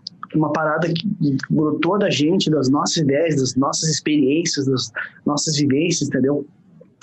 Aí, velho, quando tu tipo, vai passando tempo, assim, e tu chega num momento em que tem um show desse, assim, pá, tem todo aquele processo de preparação, tu tá ali no, aquele palco gigante, tá ligado? Tu vê aquela galera toda ali, camarim e crachá, sabe? Aquela sensação, assim, pá, tá chegando a hora de botar essa coisa pra fora e pra uma galera de verdade ver o que é meu, quando tu entra no palco, assim, tem, tem uma, uma aura, assim, muito especial, assim, pro, pro músico, né? Especial pro guitarrista que gosta de música alta, né? De som alto, assim. quando tu entra no palco, assim, cara, tu ouve aquela, aquela pressão sonora, assim, sabe? Tipo, a galera vibrando com o que tu tá fazendo, assim, tipo, cara, é realmente emocionante, assim, para mim, assim, é uma, é, é uma satisfação muito grande, assim, tipo, chegar naquele momento ali é uma coisa que vai ficar marcada assim para sempre e espero de verdade assim que possam ter outras oportunidades porque naquele momento saca para que que tu veio ao mundo tá ligado? Tipo assim cara tô no meu lugar certo sabe? então é, é, é. foda isso. Ali não é o coração batendo né? É a caixa de som vibrando. É exatamente. As ganha ali no negócio. Ah, massa massa massa. As ganha. O Rafael tava lá no dia, meu. O Rafael tava lá curtindo Pô, o show. Não me chamaram pra ser hold, né? Porra, tá louco. bah, cara, mas eu lembro quando eu ouvi as gravações depois, assim, claro, né, velho? De tocar, no, tocar numa infra tipo aquela do lado de tudo que tinha e tal, né, cara, do Araújo. Bah, meu, mas quando, tipo assim, falando em, em, como guitarrista agora, quando eu vi as duas guitas na frente, assim, no PA, meu, eu disse, que que é isso, velho, sabe? Era muito Cara, uma sonzeira, sonzeira de, uma timbreira de guitarra, assim, sabe? Meu? Tipo, porra, tava, tava muito foda, cara. Dá uma pressão. Pressão, pressão. Legal. O que, que é, amor? O que, que tu falou? Ela falou alguma coisa aqui, é, acho que ela pensou, não deveria ter falado. Tá. Mas massa, meu, massa a, a parada lá do Araújo, eu me lembro que, pá, foi muito, muito foda, muito foda. Pra mim, tava foda pra caralho só olhando ali, sabe? O Padu, uh, o Rude também, quando é que a pedra começou? Qual foi, tipo, o ano de fundação da pedra? 2015, cara. A gente fala 2014, mas na real é 2015. Ali... 2014 a gente, deu, a gente meio que bateu uns papos ali, mas 2015 que a gente começou a, a sentar para compor. Então é. foi onde, tipo, foi quando a gente tava começando a se conhecer, então, pô. É, por ali, por ali. Tá. Te conheci por ali, mais ou menos. É. Bem por aí é, mesmo. É, porque 2014 foi a primeira vez que eu fui para Caxias. Então, ali do, no meio, no final de 2014 já. 2015 foi quando eu, eu assumi de verdade, né, que eu estava namorando. Sim. Eu achei, que, eu achei que vocês conheciam bem mais tempo, cara. Pô, são, tem que tá... Não, não. Estão começando o relacionamento de cinco anos. Aham, a gente, a gente é recém-ficado. Se. Não deu nem para brigar ainda. Não, ainda não. Não deu crise ainda de, de sete anos. Não. Mas massa, meu, porque realmente quando vocês começaram a falar ali, eu pensei, cara, mas então a, a, pedra surgiu bem no, bem no início ali mesmo, bem no início. Porque eu não me lembro de, de quando, a gente, quando a gente se conheceu logo no início, que a gente conversava, tu ainda não falava muito da pedra, não tinha falado da pedra. Do nada surgiu a função da pedra e aí começou o lance do show. E a gente começou a ir, eu, eu nem gosto de música, né? Daí, bah, vamos, vamos embora, vamos embora, vamos embora. Sim, sim. E aí fui, Acho que eu, eu acho que daqui a pouco, tirando a, as esposas, eu sou um dos caras que mais, mais teve presente em show da Pedra de Roseta. Com certeza, velho. Com certeza. Sim. Mas vários que eu lembro. É Tiete do grupo. É. É Tiete, Tiete. Grupo, nossa, nossa grupo. É. Tinha filme de Arreganho lá. lá. Aquele festival Manicinos, lembra? Lá em Porto Alegre. O Rafael ah, fez, é. imagens, fez imagens com o gimbal ah. e tal. Sim, muito legal. Massa. Então, foi, naquela, foi naquele show lá que, que brilhou a ideia daquela da último, um dos últimos singles que a gente compôs que, que lançou, que foi a música Sapato, tá ligado? Foi ah, naquele uh -huh. dia lá que brilhou a ideia e surgiu o som. Aliás, quem não segue a Pedra de Roseta Spotify, temos um EP lançado recentemente lá com algumas músicas. Uh, estamos, estamos com uma, uma música a música de trabalho numa play, playlist oficial do Spotify, uh, Pátria Rock, o nome da playlist, tá super bem uh, executada lá. Tá indo lá, né, Ruth? Tá lá, uhum. eu, olhei, eu olhei hoje, ontem eu dei uma olhada ainda tá. Então, então tipo, quem quiser dar uma força pra pedra, escuta a música uh, o tempo certo na, na playlist Pátria Rock do Spotify, que com certeza, escutando a música através da playlist, ela vai se manter por mais tempo lá e vai nos ajudar a ter mais visualizações, porque essa playlist tem mais de 300 mil pessoas que escutam e é uma baita vitrine pra gente. Fala aí, Cara, uh, falando um pouco da pedra também, tipo assim, na parada de composição, para vocês é uma é, é, é, difícil, é um desafio muito grande compor ou não? Falei, Oti. Cara, depende muito, depende muito do estado de espírito, assim. Eu eu sinto por eu sinto para si por mim. Cara, eu me envolvo com, com muitas coisas assim. E quando a tua quando a minha mente está muito muito desfocada, eu, eu percebo que, é um, que não se torna natural o processo, entende? Uhum. E todas as, todas as composições que a gente fez, os processos de composição que eu, ali, das músicas que foram feitas por mim, que a gente fez em parceria, enfim, quando o Pablo faz as músicas e traz, uh, são sempre processos que eu me disponho a ir para um outro lugar, digamos assim, sabe? Não mental, assim. Um outro, um outro, nível, um outro nível de vibração, assim, sabe? Para cara, até para intuir coisas, assim, no lance do conceito estético que eu falei, assim, às vezes saber o que, que é o melhor para aquele tipo de som, para que os processos não sejam mentais, assim, sabe, de composição muito muito mecânico, assim, às vezes. Então, às vezes, quando tu, quando tu, tá em, quando tu silencia, assim, pelo menos eu percebo, quando eu me predisponho a, a ficar em silêncio, eu começo a ver que começam a surgir ideias de dentro daquelas situações, assim, de coisas que eu já botei para dentro, sabe? Bah, me lembrei de tal som. Às vezes vem, cara, para mim, assim, às vezes vem, eu me lembrei de tal som de uma levada tal lá de uma música, por exemplo. Cara, daí eu vou lá e eu disse, pá, eu vou dar uma desconstruída nisso aqui. E a partir dali começa a surgir uma ideia, entende? Embrionária, digamos. Cara, eu, eu faço muitos, assim, às vezes eu faço colagens de coisas que eu acho legais, desconstruídas, digamos. Uhum. Então eu pego, eu pego um som de uma banda que eu gosto, tipo, cara, eu acho muito massa essa entrada que o cara faz. Então eu, eu ouço, penso aquilo de uma maneira diferente, daí às vezes pego uma outra parte de algo que eu gosto também, colo ali, digamos assim, meio desconstruída, para que não Daqui a pouco, tanto é que eu nem me lembro mais onde surgiu as coisas, entende? Porque uhum. acaba se tornando uma coisa tua. Tanto é que às vezes eu ouço, eu ouço composições e disse, cara, tem algumas que eu me lembro bem de onde que surgiu. Mas tem muitas que eu ouço assim, eu disse, cara, não me lembro de onde é que, que isso saiu, sabe? Mas às vezes são, são colagens que vêm, assim, principalmente quando, quando a energia baixa, assim, o cara tá mais fora do mental, assim, mais no lance da, da intuição, sabe? Porque Sim. Eu, pelo menos assim, sempre vem mais do, do lance intuitivo do que a coisa mecânica para mim, sabe? O, o, o, musical tá no intuitivo em mim, assim, eu percebo. Não daquela coisa, ah, primeiro grau, terceiro grau, quinto grau. É óbvio que o, o cara ent, entender isso contribui para te conseguir fazer as coisas de uma maneira mais uh, elaborada, né? Mas a musicalidade, no meu, que eu percebo, assim, ela sempre vem de um, de um outro lugar, assim, tipo, fora do, da mente, assim, fora do mental, sabe? Então, então assim, respondendo a tua pergunta, né, se é fácil compor ou não, cara, ou eu, eu, o cara tem que se predispor a estar tá num processo uh, a fim, de, a fim de ser intuído pela, pelo processo criativo, digamos assim. E tem, e tem dia que tu, tipo, pensa. Uh, uma coisa só, para eu botar um ponto ali. Tipo, uh, o conhecimento teórico ele contribui para tu executar o que tu tá pensando ou sentindo. É isso?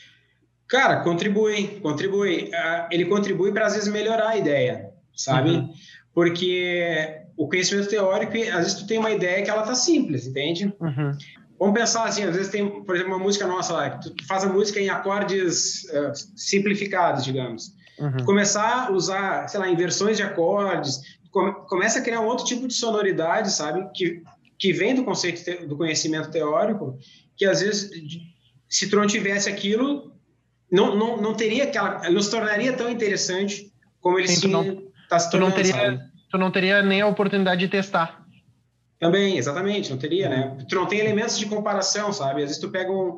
Tu, vem uma ideia ali, se tu não tem outro, mais elementos, ela, a ideia fica ali, sabe? Tu não consegue mais ir abrindo ela e abrindo e abrindo para que cada vez ela vá se, se melhorando, digamos assim, ou às vezes, uhum. que às vezes ela vai se limpando. Eu, eu percebo muito isso, às vezes, sabe? Às vezes a ideia tá cheia de coisas, e daí tu vai limpando ela, daqui a pouco ela tá com pouca coisa. Que era o que tava precisando, sabe? Sim, que era aquilo ali. E às vezes, as, às, às, vezes as poucas coisas surgiram justamente de uma coisa teórica. Por exemplo, aquela coisa teórica pontual foi o que te fez limpar todo o resto que estava sobrando. Sim. E, tipo, às vezes acontece ter um dia que tu te predispôs e não consegue. e não, não flui? Direto, velho. Muito. E aí, como é que tu faz pra. Eu ia dizer que acontece mais isso do que o oposto, tá ligado? Não, exatamente, cara. Tipo assim, o, o lance, o, é, é, como o Paulo falou, acontece mil vezes mais isso do que a outra coisa. De vez em cara, às vezes tu tá num estado tão, tão bom, sabe? Que, puta, daqui a pouco, diz, ah, que massa essa ideia, sabe? Pá, deixa eu gravar isso para não perder, deixa eu aproveitar. E às vezes, não, às vezes, ah, vou compor. Ah, deixa eu ficar aqui. Ah, não vem, não vem bulhufa, sabe? nada. Então é muito, muito Sim. E, e, tipo, como é que tu lida com, com a ansiedade de, do dia que tu tenta e não vai? Cara, na boa. Na boa, porque isso faz parte, entende? Faz parte do processo e, como qualquer, para qualquer atividade da vida, né? O cara tem que, tem que a, a, aprender a, a, lidar com a ansiedade, com a frustração de não conseguir fazer, porque em algum momento vai surgir, sabe? Sim. O cara, o cara tem que ter isso na cabeça, sabe? Algum momento a ideia boa vai surgir. Não surgiu, Beleza? Até porque se surgir algo naquele momento ali, não vai ser algo que vai ser bom, sabe? Porque Sim. tu sabe, tu sabe que surge coisas melhores. Show. E para ti, Pablo, uh, tipo, a, a, o lance da composição, tipo, qual é, qual é tu, tu, tu, tu tem a dificuldade, já, já, apresentou mais ou menos ali que, te, que sente às vezes dificuldade de compor, e como é que é para ti essa, essa questão da, da dificuldade, o que que a teoria te ajuda, o que que não ajuda? Sim, uh, cara, para mim, assim, uh, ah, para rolar, assim, o, o, clima, assim, de poder começar a ter ideias bacanas expor, assim, vai muito de, de novidades que estão ocorrendo na minha vida. E isso em diversas possibilidades de áreas, assim. Por exemplo, como eu dei o exemplo ali naquela música da Sapato que a gente gravou, da Pedra de Roseta. Cara, aquela música é nítido que ela veio para mim na minha cabeça, porque a gente teve um dia muito legal lá aquele dia no festival, sabe? Tipo, a gente tava com um clima astral muito bacana, sabe? A, a interação, a, o clima, de forma geral, a gente tava muito, muito, muito coeso, tudo que tava rolando lá, a gente tava se divertindo pra caramba. Aí no final daquele dia eu tava tão, tão relax, tão satisfeito com, com o que tinha acontecido ali, que, cara, brilhou, entendeu? E muitos momentos uh, brilham ideias de músicas para mim. Quando, por exemplo, eu escuto uma música muito legal de um artista que eu, uma música que eu não conhecia, um hit de um artista que eu não conhecia, ou um hit de um artista que eu já conheço, uma coisa que que é aquelas coisas que tu ouve e diz, puta merda, que sonzeira, como é que eu nunca pensei numa ideia dessa? Aí, às vezes, essa, essa ideia te destrava, sabe? Te vem uma, uma outra visão das coisas da cabeça e começa a fluir alguma parada, tá ligado? Mas, como o Woody disse, né? São momentos que aparecem ideias e tu sente que tem alguma coisa fervilhando na tua cabeça, mas nem sempre tá vindo, sabe? Tipo, tu senta, pá, puta merda, que massa isso. Aí tu sente, pá, de repente podia ser alguma coisa, né? Daí tu senta com o teu instrumento, não vem letra, não vem melodia, não vem nada sabe? E acontece. Ou então, como eu disse, né, tu pode estar num momento aqui fazendo um negócio, que nem tem uma música que, que eu compus na época que eu trabalhava no hospital de clínicas, uma música que eu fiz em parceria com o Woody. A música veio para mim, assim, eu estava trabalhando na época do hospital lá, eu só ia pegar um café na cozinha, e quando eu entrei na cozinha para pegar o café, o refrão da música veio pronto, assim, com letra e melodia puf, cuspido no, no meu cérebro. Eu sei cantando, sabe? Somos tão cegos por não ver o que está tão perto, nem perceber que estamos longe, tão longe. Veio pronto, assim, bah, que, que loucura, sabe? Aí eu fui pra casa aquele dia com aquele negócio na cabeça, assim, mostrei pro Rude, eu compus a, a, harmonia e a melodia da música, mas a letra foi só refrão. Daí eu levei pro Rude, ô oh, meu, não tô conseguindo sair disso aqui. Foi um lapso de inspiração e depois me travou. Só consegui fazer a letra do refrão. Cara, parte musical, melodia e letra fez toda. Deu, meu, tenta ver se fazer alguma coisa aí. A minha ideia é essa, assim, mais ou menos, isso aqui da, da, da letra. Deu, Ruth, beleza. Aí o Ruth fez o resto da letra, mas imaginou uma coisa completamente diferente do que eu tinha imaginado e encaixou. Então, olha que legal, né? Tipo, eu tinha uma, eu tinha uma visão da parada, uma, uma perspectiva, levei para ele e ele trouxe outra perspectiva em cima da minha visão e mudou completamente a música e ficou trimassa, sabe? Então, é muito, depende muito, né, cara? Para mim, funciona é, quando eu tô inspirado com alguma coisa qualquer, seja um momento bom da minha vida, seja um, uh, um dia que eu tenha saído para fazer uma coisa diferente, sabe? Seja um astral legal, ou uma música muito bacana que eu ouvi, aquilo me fez querer ouvir aquela música mil vezes, que nem aconteceu com o último single do Royal Blood lá, Troubles Coming. Eu ouvi, aquela música foi a música que mais tocou no meu Spotify esse ano, para ter uma ideia. Fazem, faz um mês que eu descobri a música. que tocou. Então, velho, é, é muito varia muito, sim. O, o, de forma, em suma, assim, de forma resumida, uh, é difícil, tá ligado? Nem sempre vem. E tu tem que aproveitar a inspiração de momentos específicos da tua vida, sabe? Para mim é assim que funciona. Às vezes é quando Deus te mira e joga a ideia, vai, te vira aí. Vai. Aí eu. Aí sai. Tem um, tem um amigo meu, o Matheus um amigo meu que é o Matheus Matheus Halber. Eu tenho, eu tenho composições com ele também. Tem até um vídeo no Facebook, do Facebook da gente tocando. Na época tá naquele no vídeo lá eu tô tocando baixo. O cara, ele, ele sempre fala, mano, tipo, o planeta aqui, ó, tá vendo tudo isso aqui, ó? Tá vendo isso aqui em volta? Tá cheio de ideia voando. Ele dizia pra mim. Agora tem, tem aqueles caras que pegam a ideia e executam a ideia tem os que vão pegar a ideia, ela vai entrar, ele vai pensar, ah, uma boa ideia, e vai embora. E tem os que nem pensam em pegar a ideia, sabe? Nem então, sabe. tipo, cara, assim, ó, pega a ideia, velho, e bota para fora essa ideia. Eu sempre falava isso pra mim. Eu tenho que pegar essa ideia e botar para fora, entendeu? E, e fazer acontecer a ideia, assim. E, cara, é bem, é bem massa, tipo, tá cheio de ideia aqui, ó. A gente só tem que pegar uma, quando vê que ela é boa, a gente tem que, tem que botar para fora, assim, sabe? É um bom ponto de vista, né?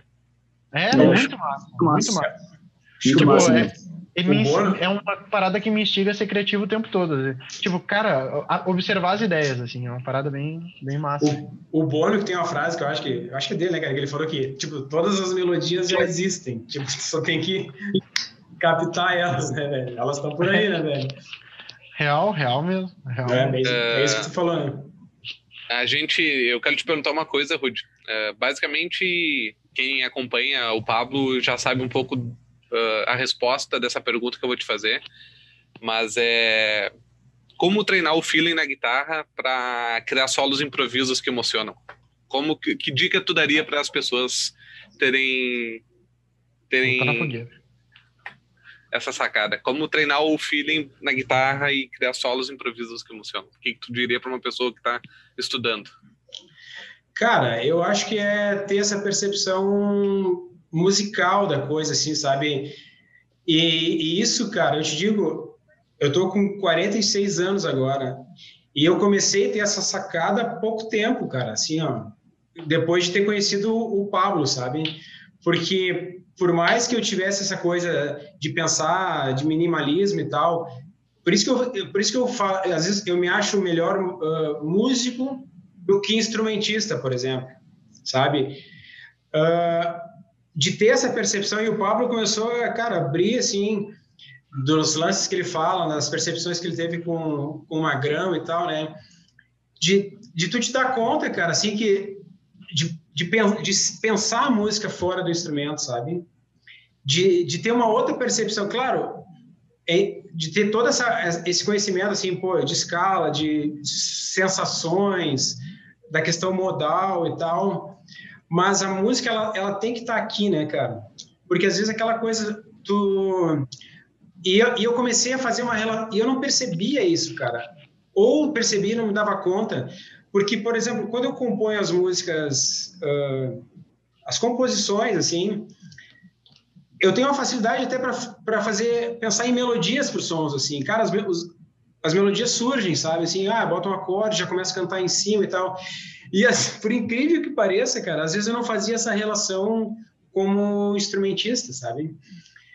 às vezes tinha aquela coisa assim, ó, pô, de cara, de pegar o que modo é esse, sabe, usar.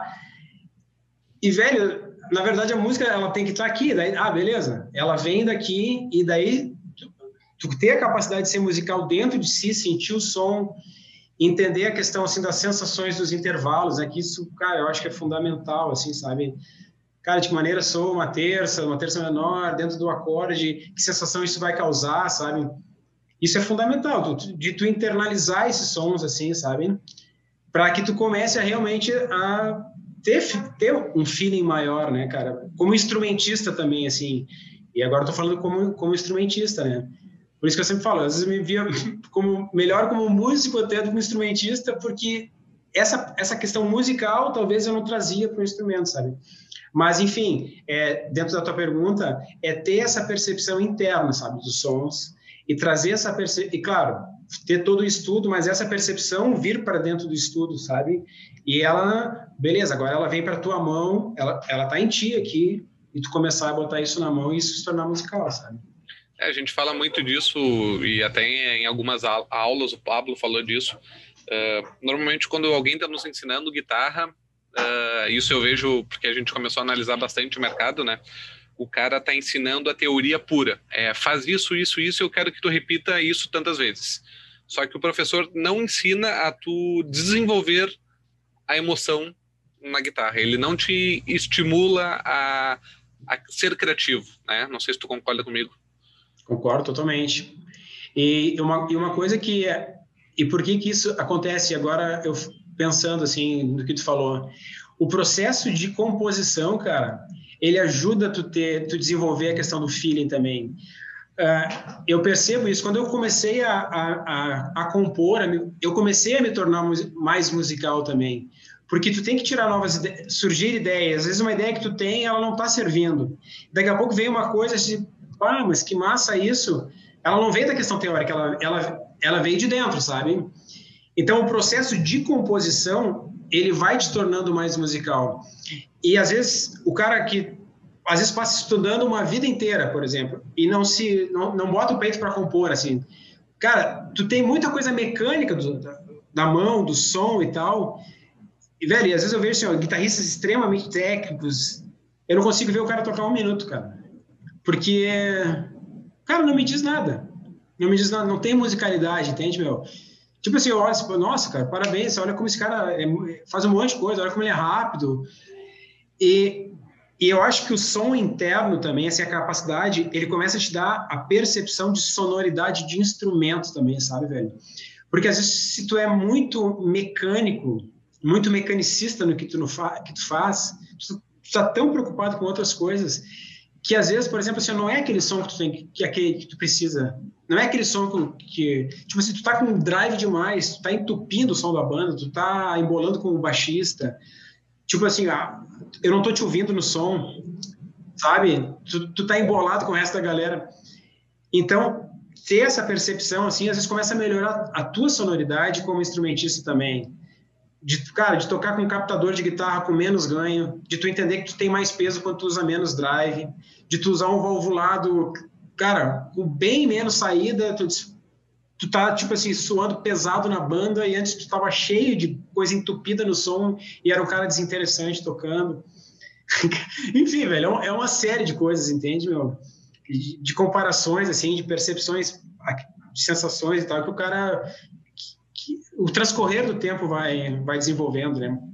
É, é quase que no final das contas o cara sabe tocar, mas não sabe sentir, né? Exatamente, é, é isso, cara. E, e, mais, do que, mais do que tu saber sentir é tu não passar nada, entende, velho? Que eu acho que é o pior, sabe? Porque a música, cara, tu não pode tocar pra ti, sabe? Pelo menos eu acho isso, assim. Tu, tu tem que transmitir uma emoção, cara, sabe? Tu tem que passar algo. Tem que tocar pra nós, né? É. Não, não, é pra, não é pra si, é pra nós, é pro todo, né? É que nem aquele, aquele papo, fala, fala e não fala nada, né? E, e, e, assim, cara, eu só, só assim, eu não estou desmerecendo de forma alguma esses, esses grandes instrumentistas, porque, cara, é, é, tu chegar num nível desses, é, tipo assim, são caras que se dedicam muito e passam, é muito estudo. Eu estou dizendo, eu tô dizendo eu como eu sinto a música, como eu gosto, sabe? A minha percepção, entende? E por isso que, cara, tipo assim, e não tô, tô, tô, aqui junto com o Pablo. Cara, eu te digo, é, é uma honra tocar com ele, velho, porque o cara é, é um monstro, sabe? Toca muito, assim. E só que eu me identifico muito, cara, com ele nessa questão da sensação, sabe? Eu acho que, que talvez isso ele sentiu assim em mim, da gente poder ter, ter esse trabalho junto também porque há, muito tempo eu venho percebendo isso de, de, sentir os sons, de sentir os timbres, sabe? De quanto isso é importante, sabe? De não jogar isso de lado, assim, deixar isso em segundo, em segundo plano, sabe? Eu acho até que isso é o primeiro plano da música, mais do que às vezes ser um grande, um grande instrumentista. Foi interessante falar sobre isso, que eu lembrei de uma história que falou de sonoridade de timbre, né? Essa parada de, de timbres com uma característica mais vintage, né, com menos ganho, mais na cara, aquela coisa assim, né, que o som tá mais na mão do que aquela quantidade de distorção monstruosa, assim, que tem gente que curte, tá tudo certo, mas no meu caso, assim, eu prefiro o som mais dinâmico, o Rude também. Uh, a gente recente tinha começado a Pedra de Roseta na época, e o Rude tá, tocava na banda cover, que até toquei na época, a banda Vice-Verso, e eles estavam tocaram num bar lá em Novo Hamburgo, e nisso apareceu um amigo nosso em comum. Ele não sabia que a gente, que o Rudy éramos amigos, nada assim. E ele viu o Rudy tocar com a banda dele e ele comentou com o Rudy assim: Cara, mas que som de guitarra é esse, velho? E animal, cara. O único cara que eu vejo que tem um som tipo esse teu é um cara que eu conheço chamado Pablo Klein. Mauro. Conhece ele? Então, Mauro Churada. Abraço, Mauro, se esse vídeo aí. Mauro Churada. Eu disse: Não, eu conheço, ele, conheço ele bem, cara. que massa, meu, que massa. Uma concepção, né? É uma coisa que, que, que, vai além, né? Tipo, assim, as pessoas sentem aquela, aquele tipo de sonoridade, aquele tipo de, de abordagem no som, aquela verdade dentro da execução, sabe? E, cara, pô, que som, sabe? Tipo, e os caras conseguem associar de cara, assim, sabe? Então não é coincidência isso, tá ligado? A parada tá toda dentro do mesmo universo ali. Com Sim, mas, massa, massa. É uma identidade, né? Sim, Sim. total. É, é, uma identidade e uma vibe de, do, do, do, cara, né? É aquela Com coisa certeza. da. É, é, a vibração que o cara transmite através do negócio. É isso aí. E até falando contigo aí, Pablo, esses dias até a gente estava conversando, né, sobre a questão da sonoridade, esse tipo de sonoridade no mainstream, né, aqui da, do uhum. Brasil, que às vezes as pessoas não. A gente estava já falando sobre isso nos nossos sons, de que forma isso soa, né? que às vezes a sensação que dá é que as pessoas não estão acostumadas assim com esse tipo de sonoridade, né? Eu queria que tu falasse um pouco sobre isso, assim, até tu tá já tô no meio digital, tanta gente te seguindo, de que forma tu vê essa questão, assim, desse tipo de sonoridade mais vintage, mais 70, enfim, dentro da sonoridade do, do rock no Brasil, assim, qual é o espaço disso? Cara, dentro do mainstream, assim, o tipo de som que a gente faz, assim, eu vejo que tá bem, bem baixo, assim, sabe? Não é um tipo de, de timbragem, tipo de emoção que as pessoas estão buscando no momento, assim, porque tem uma tem uma, é, uma visceralidade muito grande dentro desse tipo de coisa, sabe? É uma coisa muito direta, assim, tu ouve aquele tipo de som e é um soco, sabe?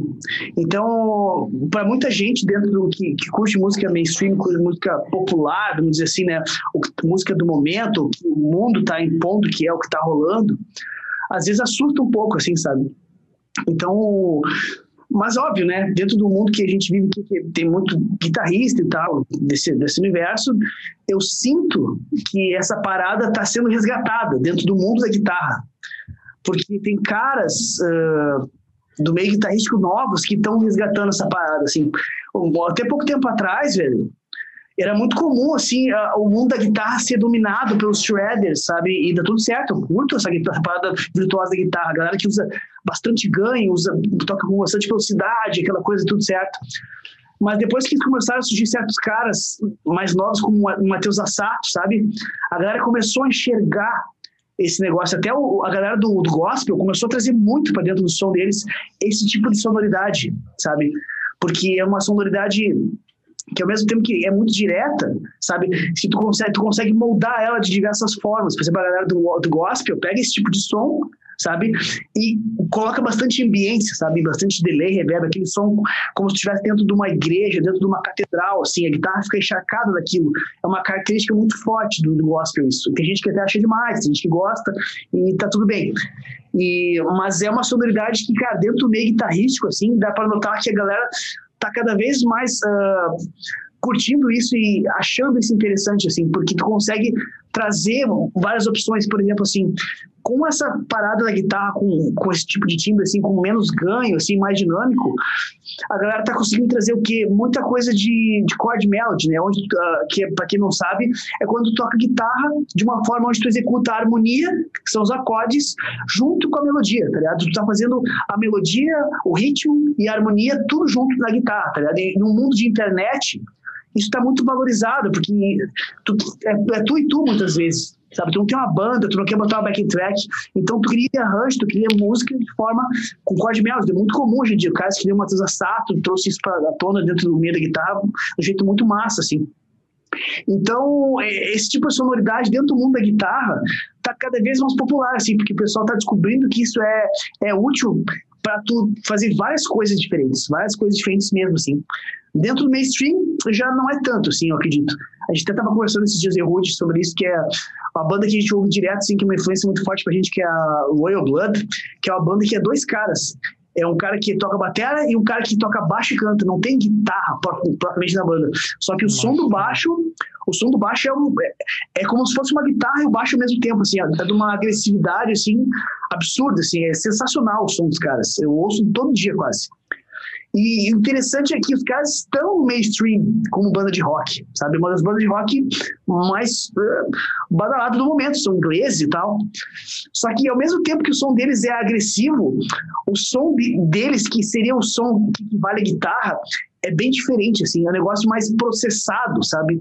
Que tem muito a ver com a parada atual do mainstream, assim. Então, eu acredito, assim, que muito do sucesso deles, assim, tá justamente nisso, né? Por ser um som agressivo, sabe? Que traz uma sensação de guitarra, mas que ao mesmo tempo não, não é uma guitarra clássica, assim, é um, é um som bem processado, assim, tem uma energia incrível, assim, contagia a galera que escuta, mas por isso que está se encaixando melhor dentro do mainstream, acredito, dentro do mainstream, acredito eu, assim, porque a guitarra clássica, assim, esse tipo de sonoridade que a gente gosta, dentro dessa música popular hoje em dia, das bandas de rock atuais, assim, não é uma coisa que eu tenho visto muito, assim, sabe? Ao menos eu não tenho visto, não sei se de repente o Rudy lembrou de alguma coisa, mas é basicamente essa visão que eu tenho da guitarra dentro do meio guitarrístico, desse tipo de timbragem que a gente utiliza, né? E é, dentro do mainstream também. É, cara, eu vejo, eu, eu, vejo assim, ó, tem, eu até te apresentei umas bandinhas dessas, assim, falando do nosso, do nosso nível Brasil, assim mesmo, né, do, das bandas brasileiras. Mas, cara, eu, eu vejo duas bandas que tiveram shows aqui em Porto Alegre antes da, da, de toda a pandemia, claro, né? Uh, duas bandas que eu vi os stories de amigos lá na, no show e tudo mais, e o show lotado. Porque a gente sabe, né, que banda de rock hoje para lotar já tá, já tá difícil, não tá muito fácil, assim, né? Tirando, lógico, grandes bandas, sei lá, pegar um Skank, pegar um. bandas daí já consagradas dentro do, do, do, do nicho, assim. Mas, tipo, pra nós aqui, a gente tem a, a opinião aqui, sabe? Querendo ou não, ainda não é toda banda que lota a opinião, assim. Mas tem duas bandas que eu, eu, eu particularmente tenho escutado muito, uma principalmente eu escuto muito, mas o som dela é bem retrô, assim, que é a Eterno Rei, não sei se vocês conhecem. Não. Uh, uh, cara, vale a pena começar a ouvir. E é uma banda que encheu o show aqui. Uh, e a banda Selvagens à Procura da Lei. Essa eu já ouvi falar, mas nunca escutei. É, cara, tipo, as duas bandas, as duas bandas que eu vejo assim, bandas de rock, que eu vi várias pessoas indo no show e postando stories e coisa, e o show tava cheio, sabe? O show tava lotado. Porque de resto, meu, não tem nenhum, nenhuma banda de rock que tenha vindo para cá. E olha que Porto Alegre, querendo, querendo ou não, sempre teve um, um, rock, um rock muito presente dentro de Porto aqui, né? Tipo, querendo ou não, domingo era cheio de metaleiro ali na Redenção, no Arco da Redenção e tudo mais. Uh, sempre foi essa. O Bonfim sempre foi o lugar do rock, sabe? Sempre teve essa, essa pegada muito aqui. E a gente veio, a gente veio perdendo, perdendo, perdendo, perdendo muito, assim. Mas ainda assim, eu, eu tipo, tem poucas bandas que eu vejo lotar. E essas duas bandas foram as últimas que eu me lembro que eu tô ouvindo muito elas, e elas lotaram show, assim mas elas não estão no mainstream. Sim. Elas não estão nessa, nessa pegada. É tudo banda praticamente independente, assim, ou com uma gravadora bem lado B, assim, da coisa, sabe? Cara, é que, é que assim, é interessante isso que tu falou, né? Porque a nossa visão, né, de lotar um lugar com banda de rock mudou muito, né? Antigamente, lotar um lugar com banda de rock era, era um estádio. É, exatamente. Pega o Guns hoje ali. Dia, hoje em dia, velho, a gente foi no show, o Ruth foi comigo no show do The Extreme e do Rich Kotzen, na opinião. São, são caras gringos, tá ligado? O Nuno Bittencourt, que citou lá com a Rihanna, o cara da, do Extreme, são bandas, artistas super consagrados do rock mundialmente, tá ligado? E os caras, tipo assim, lotaram a opinião. E é isso sabe? Sim. Então, hoje em dia, lotar opinião é, é, é, um. Cara, é sinônimo de, de sucesso absoluto tá ligado? Claro, claro, claro. Absoluto, assim. Tipo, opinião, cara pra quem não sabe, para quem não sabe, a opinião aqui é uma casa de show muito boa, muito boa mesmo, hiper conceituada, mas uh, pequena, né? É uma casa pequena, ela não é uma casa grande. Quantas pessoas cabem na opinião pra, pra galera ter uma ideia? Vou assim, num agora aqui. Cara, deve ser umas 500 a mil pessoas. Acho que mais. Não, é mais, é mais. Acho que eu, é acho que umas, eu acho que umas, umas duas mil pelo menos cabe, eu acho. Então, tipo, umas duas mil pessoas antigamente, para um show de rock, né, meu? Capacidade até duas mil pessoas. Ah, chutei bonito, hein? Ah, joga no bicho, e, joga no bicho. Joga no bicho, joga no bicho. E, cara, é, fora esse, essa ideia de lotar um show que nem opinião, que para mim é uma coisa muito, muito gigante já dentro do rock, né? Um lugar com duas mil pessoas. O cara vê vários pequenos movimentos, né? Por exemplo, tem uma banda que até não tem o hábito de ouvir muito os guris da pedra, ouvir mais do que o vocal, o Léo. Eu não sei o Rudy, se o Rudy, Rudy ouve tanto quanto o Léo. A Jingle Bells é uma banda gaúcha ah, aqui que é, é super conceituada, é. sabe? E eles fazem shows que quando eu vejo ali, pô, tem bastante gente que vai ver os caras, tem uma galera que segue, sabe? A Vera Louca. A Vera Louca. Vera Louca. Vera Louca é uma banda de rock gaúcho, tá ligado? E o Scalene foi uma banda que, tipo, tocou na opinião quando eu fui ver e não, não lutou. Tá Nem perto é, disso. A, a, tem algumas bandas. Cara, e, e, me diz uma coisa: que nível vocês acham que, que assim, a internet trouxe uma democratização, mas trouxe uma pulverização?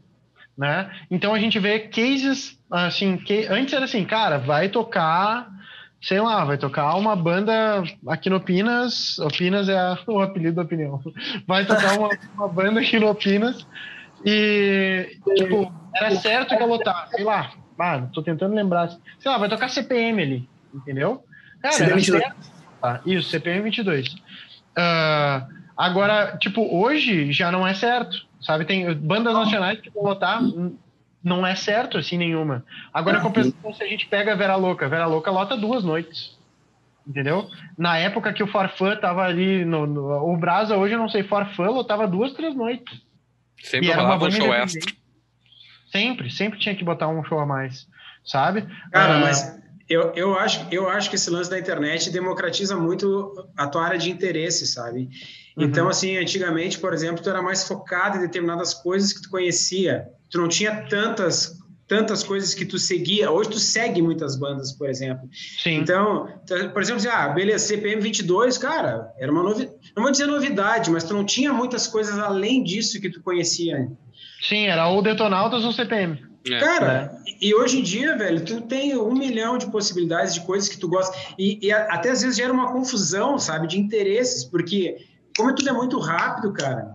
Cara, ah, eu, eu gosto dessa banda, mas já gosto daquela, mas já gosto, já gosto dessa. Bah, eu acho que eu não vou no show, sabe? Vou fazer outra coisa. Essa, essa diversidade de informação, essa pulverização de informação é. e esse monte de opção de coisa, de áreas de interesse, mais do que às vezes uma própria banda, faz com que esses, esses, esses interesses mais focados em determinadas coisas que, tu, que se tinha na vida antes, por exemplo, não só na uhum. música, em outras coisas, eles comecem a se diluir é o que eu Sim. percebo, por exemplo, sabe? Sim. É bem legal é. isso, cara, porque. Quer falar? Fala aí. Não, não, o que eu, o que eu ia complementar é, é que eu acho assim: é aquela coisa, antes tu tinha que ter um contato do empresário, né? Aquela coisa, bah, é esse daqui que vai me levar para a rádio X e vai me explodir. Uh, e daí veio a internet e democratizou a parada. Poxa, show de bola. Só que ao mesmo tempo democratizou e pulverizou. Então não tem a banda antes tinha o contato empresário X, tocava na rádio top e aí ela lotava um, um ginásio, um, um, estádio às vezes, mas vamos botar um ginásio para não ser nem tão grande nem tão pequeno. Uhum. Uh, e a internet veio democratizou e pulverizou. Então para tu alcançar aquele nível quase que Roberto Carlos, digamos assim, de, de música, hoje em dia eu acho que, cara, é eu não sei um case entendeu? Tirando o sertanejo, né? Que daí pega uma, pega uma coisa mais a nível Brasil mesmo, que é, é, um, é uma coisa que agrada gregos e troianos quase hoje, sabe? Assim. Uh, mas, mas eu vejo que a pulverização, ao mesmo tempo, quase que impossibilitou o crescimento a, a nível a nível extremo das bandas. Assim, ele, ele, é, é, ele criou uma democratização, mas criou uma limitação muito grande também, né? É, é verdade, cara. E pra tu ver como é que funciona, né? A, a, geração atual que consome música e tal. Porque vamos botar jovens, né? Até 20 uhum. anos, que é que consome pra caralho ali, né? Parada. Cara, essa galera, pra grande maioria, tu pergunta assim, ó. Tu viu, tu conhece o, tu escutou o álbum do fulano e tal? Ah, não, eu peguei a música do single e botei na minha playlist. Entendeu? Tipo, é, do, do Deezer, né? E, é. cara, o que que rola? A galera tá, tá vindo consumindo música dessa forma absolutamente aleatória, sabe? E para que a galera consuma um show, tu tem que fazer um triplo de força pra galera se engajar com quem? Contigo, com, com um artista, com pessoa. Daí que entra toda aquela uhum. parada de, de, rede social, tu postar tua vida, tua verdade, entendeu? Produzir conteúdo, sabe? Porque, meu, a música por si só já não engaja a ponto do cara ir pra um show só pra escutar música. Deixou de ser o que era entendeu? Hoje em dia as pessoas estão muito mais próximas, tá ligado? Então, esse é um dos motivos que faz, né, galera, ter tanta preocupação hoje em dia e tá na, na, internet, né? Para as pessoas se engajarem contigo, né? Foi os casos que nem um, um fenômeno dentro da, da época lá em 2014, por aí 2013, foi a Scalene, né? Uhum. Porque, tipo, os caras, eles conseguiram uma exposição na internet, assim, engajamento com eles, como, como pessoas, assim, como artistas, incrível, assim, absurda, né? Então, é uma coisa que não é fácil de fazer, tá cada vez mais difícil, tu tem que estar tá cada vez produzindo mais coisas, com mais estratégias, tá ligado? Tentando o máximo possível ser verdadeiro, ser, trazer a tua essência para as pessoas conectar. Então, não é fácil hoje em dia o cara ter uma obra artística, né, musical, e tu levar uma galera, assim, para te assistir, justamente por isso, né? Porque a galera tem tá muito engajado contigo, além da tua arte, tá ligado? Sim. Hoje Sim. eu tava vendo o Flow Podcast do Dudu do, do, do Nobre, e ele tava falando muito disso, do mainstream e tudo mais. E, tipo, são duas coisas que ele mencionou que fazem uh, hoje dá uma despontada do, do, do, mercado. Ele tava falando mais do nicho dele que é samba, né? Tipo, uh, o nicho que tu tá, o, o tipo de música que tu tá inserido, né? Tipo, ele no samba e teu público. Porque, tipo, ele falava, ah, minhas músicas. Ele falava, hum, mandava pro público dele, minhas músicas estão no, no Spotify, tal, tal, tal, tal música. E os, o público dele respondendo ele, bah, que show, onde é que fica? Quero comprar o álbum. Tipo, o público dele é um público mais velho. Então, o público dele não uhum. consome internet. Uhum. E, e, aí ele citou, por exemplo, o, o Poesia Acústica, que juntou uma penca de MC, uma penca de, de rapper para fazer colaboração e isso foi que elevou o nível do rap. E é isso que fez tu tá ouvindo o rap e achando legal, porque subiu o nível da música, porque o público que escuta é o público da internet. Então, tipo, eles se juntaram, botaram as músicas no, no, no YouTube. Eu não sei se tinha produtora envolvida, mas sei que, tipo, tu consome o produto inteiro deles no YouTube e o público só subiu, né? Então, tipo. Que massa isso. É uma coisa. É a revolução da internet, tá ligado? Muito legal isso mesmo. É, é, é massa, meu. É massa. A gente, a gente começar, tipo, a, a, a tirar aquela capa que a gente via, às vezes, como verdade, começar a entender o que está acontecendo, né? O, eu, eu, eu penso nessa. O próprio Marcel D2, poxa, foi um, um puta case aí desse período aí, cara.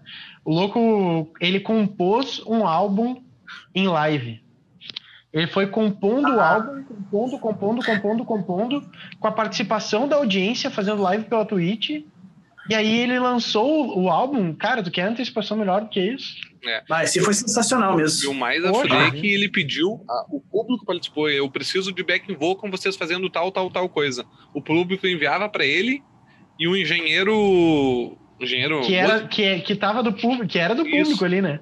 Isso, isso aí. Um, um, um, cara pegou e disse: Ah, eu, eu, eu ajusto a voz de todo mundo para ti. E ele pegou e a voz de todo mundo, sincronizou, fez a engenharia dele lá, a engenharia de áudio, não sei como é que se chama, Sim. e devolveu pro D2 pronto, ó, toma aí. Então, tipo, ele é teve a colaboração de uma penca de gente para fazer um álbum inteiro. Ele precisava de, uma, de, um, de alguém, ele ligava na live, ô oh, meu, preciso que tu faça tal, tal, tal, tal. E ele ligou, acho que pro, pro Zeca Pagodinho, pediu umas coisas, não sei. Mas foi, foi pro Criolo. Isso, isso aí. Ele ligou pro Criolo na live. Ô meu, bah, isso aqui, essa música ficava legal com o Criolo junto. Daí ligou pro Criolo. Ô, Criolo, tu pilha fazer uma música aqui comigo, assim, assim, assado e tal. Tipo, imagina em live isso, sabe? Tipo, tu ah, vendo... Isso é animal, velho.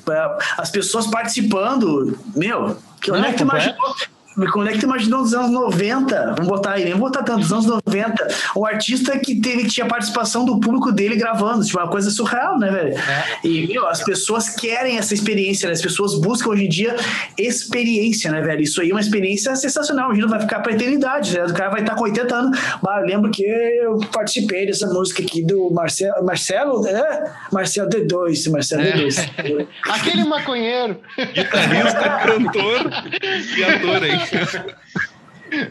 Ué, ele tá, uma, ele tá vendo. Fala, ele, tá fala. Tá vendo, ele, tá vendo, ele tá vendo bastante o Érico Rocha, né, velho? É. Ô, meu, aquele. Uma parada também que eu vejo dos rappers ali, do, eles, eles cresceram muito, os MCs e tudo mais. Cara, eles não lançam álbum. Eles lançam música. EP, single. É, é, eles vão lançando vários singles e montam um EP depois, né? É, só que assim, cara, eles, eles fizeram, eles escreveram, foram lá, produziram, produziram, assim, então, tipo, os caras estão lançando música todo mês, sabe? Uhum. Então, a, a, Anitta, porra, ele, eles lotam show assim. É produzindo Sim. música e soltando, produzindo música e soltando. O tempo inteiro tu tá na fita mandando material, tu nunca sai, sai, sai de cena. Exatamente. E a gente tem um pouco daquela mania de vamos segurar, vamos produzir tudo, vamos fazer, e daí lança. Cara, é, é uma é parada que não. Não funciona mais porque quando tu faz isso, tu, tu é esquecido por um tempo e tu não pode mais ser esquecido, tá ligado? É. A, ante, a, antecipação não pode, ser, não pode ser ausência. Tem que ser presença criando da antecipação. É louco é. isso, né? É muito, muito massa, assim. E em termos, de, em termos de streaming, né, cara? Agora falando em questão mercadológica e algoritmicamente falando, né? Funciona, melhor, funciona melhor assim também, né? Porque tu consegue trabalhar cada em termos de divulgação, porque até pelo, pelo, pelo lançamento que a gente fez da Pedra de Roseta agora, né, do EP, consegue trabalhar um som. A gente lançou um EP agora com vários sons, né? Tu consegue uhum. trabalhar um som. Se tu vai lançando todos como single e depois coloca isso num trabalho, tu consegue fazer o lance e mais, sabe? Então é, vale a pena tu lançar um, lançar outro, lançar outro, e torna isso um EP depois. É, uma estratégia, é uma baita estratégia, porque quem é visto é lembrado, né? Não tem. Sim. Hoje em dia é isso aí. Até porque a, aí a plataforma, uh, o algoritmo trabalha para ti, né? Ele entende que tu tem uma, uma continuidade, ele começa a impulsionar para ti grátis. Exatamente. É. Mas para a gente. Tá, tá, uma última perguntinha. Uh, tu falou no nosso algoritmo, bem legal isso. Coisa que eu não sabia, tá ligado? Explica aí pro, pra galera o que, que tu aprendeu esse ano com a parada do algoritmo do Spotify, em termos de estrutura, tempo de música, toda aquela parada que antigamente a galera atribuía a, a umas certas regras que as rádios estipulavam para que uma música pudesse tocar, agora foi substituído pelo algoritmo do Spotify. O que, que tu aprendeu desse ano aí sobre isso? Cara, na verdade, na verdade, eu acho que a gente está aprendendo ainda, assim, mais, mais até com o Léo, né, que é o, vocalista da Pedra de Roseta, e que é o cara que pesquisa mais, né? Mas basicamente assim, cara, hoje são pré-requisitos ou pré-concepções de composições que tu tem que fazer para que tu seja visto mais facilmente, entende? Então, eu vejo, por exemplo, assim, quase como um engessamento do processo criativo, assim, cara, porque é um mercado, velho. Então, assim, hoje lá, tu tem que compor um som, a, tem, a, o refrão tem que entrar em, em tanto tempo, no lance do algoritmo, o ideal é a música já entrar com a voz, Cara, uma série de coisas, a música tem que ter três minutos. Cara, é um, é um lance muito doido, sabe? Para quem é... não sabe, um algoritmo é tipo um programa gerado pelo Spotify ou Deezer, é enfim, a plataforma que, que for. É isso, exatamente, uma inteligência artificial que vai identificar ali quando tu posta tua música lá, enfim, vai identificar o tempo que vai levar para entrar a voz, o tempo da música de forma total, o tempo que demora para chegar ao refrão e tudo, todas essas informações uh, vão contribuir para que ele distribua a, a, a música de forma um pouco mais intensificada ou não, porque o que eles querem é que as pessoas consumam músicas mais fáceis de consumir, né? Entendeu? Aquela coisa mais volátil. Mais uhum. Exatamente, entendeu?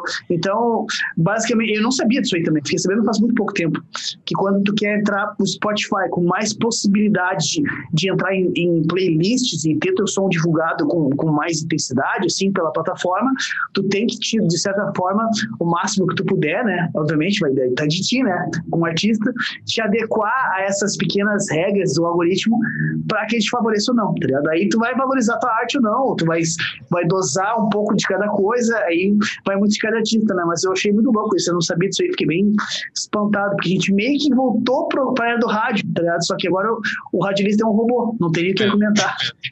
Cara, uma coisa que me chamou a atenção, por exemplo, eu, eu analisei o gráfico dos nossos sons ali, né? Uma das coisas era dançabilidade, tipo, da, da, daí eu comparei um som nosso, peguei um som nosso e comparei com um, um da Anitta, por exemplo. Coloquei no gráfico lá e, e fiz o cálculo. Tipo assim, tomou uma tunda, entende? Da, da, da dançabilidade da Anitta. Então, cara, então, é um troço muito louco, assim, sabe, meu? Assim, mas, por exemplo, porque isso tudo são coisas que sabem que as pessoas se interessam, enfim, mas que estão dentro desse processo de algoritmo, né? É Meu, uma, uma observação interessante, acho, para nós, assim como um todo, é, eu entrei agora aqui no, no YouTube, tá ligado? Para dar uma olhada no, no, no In Alta, porque tá muito presente na minha cabeça a, a música nova do, do Alok, com acho que é uns 5 MCs que ele fez juntos, né? e que é a Cracolândia. Ilusão, o nome da música é Cracolândia. É, que, cara, para mim eu achei o som sensacional, assim, foi muito foda. E eles postaram e ela deu um, uma explodida, ela viralizou, foi para em alta, aquela coisa toda ali.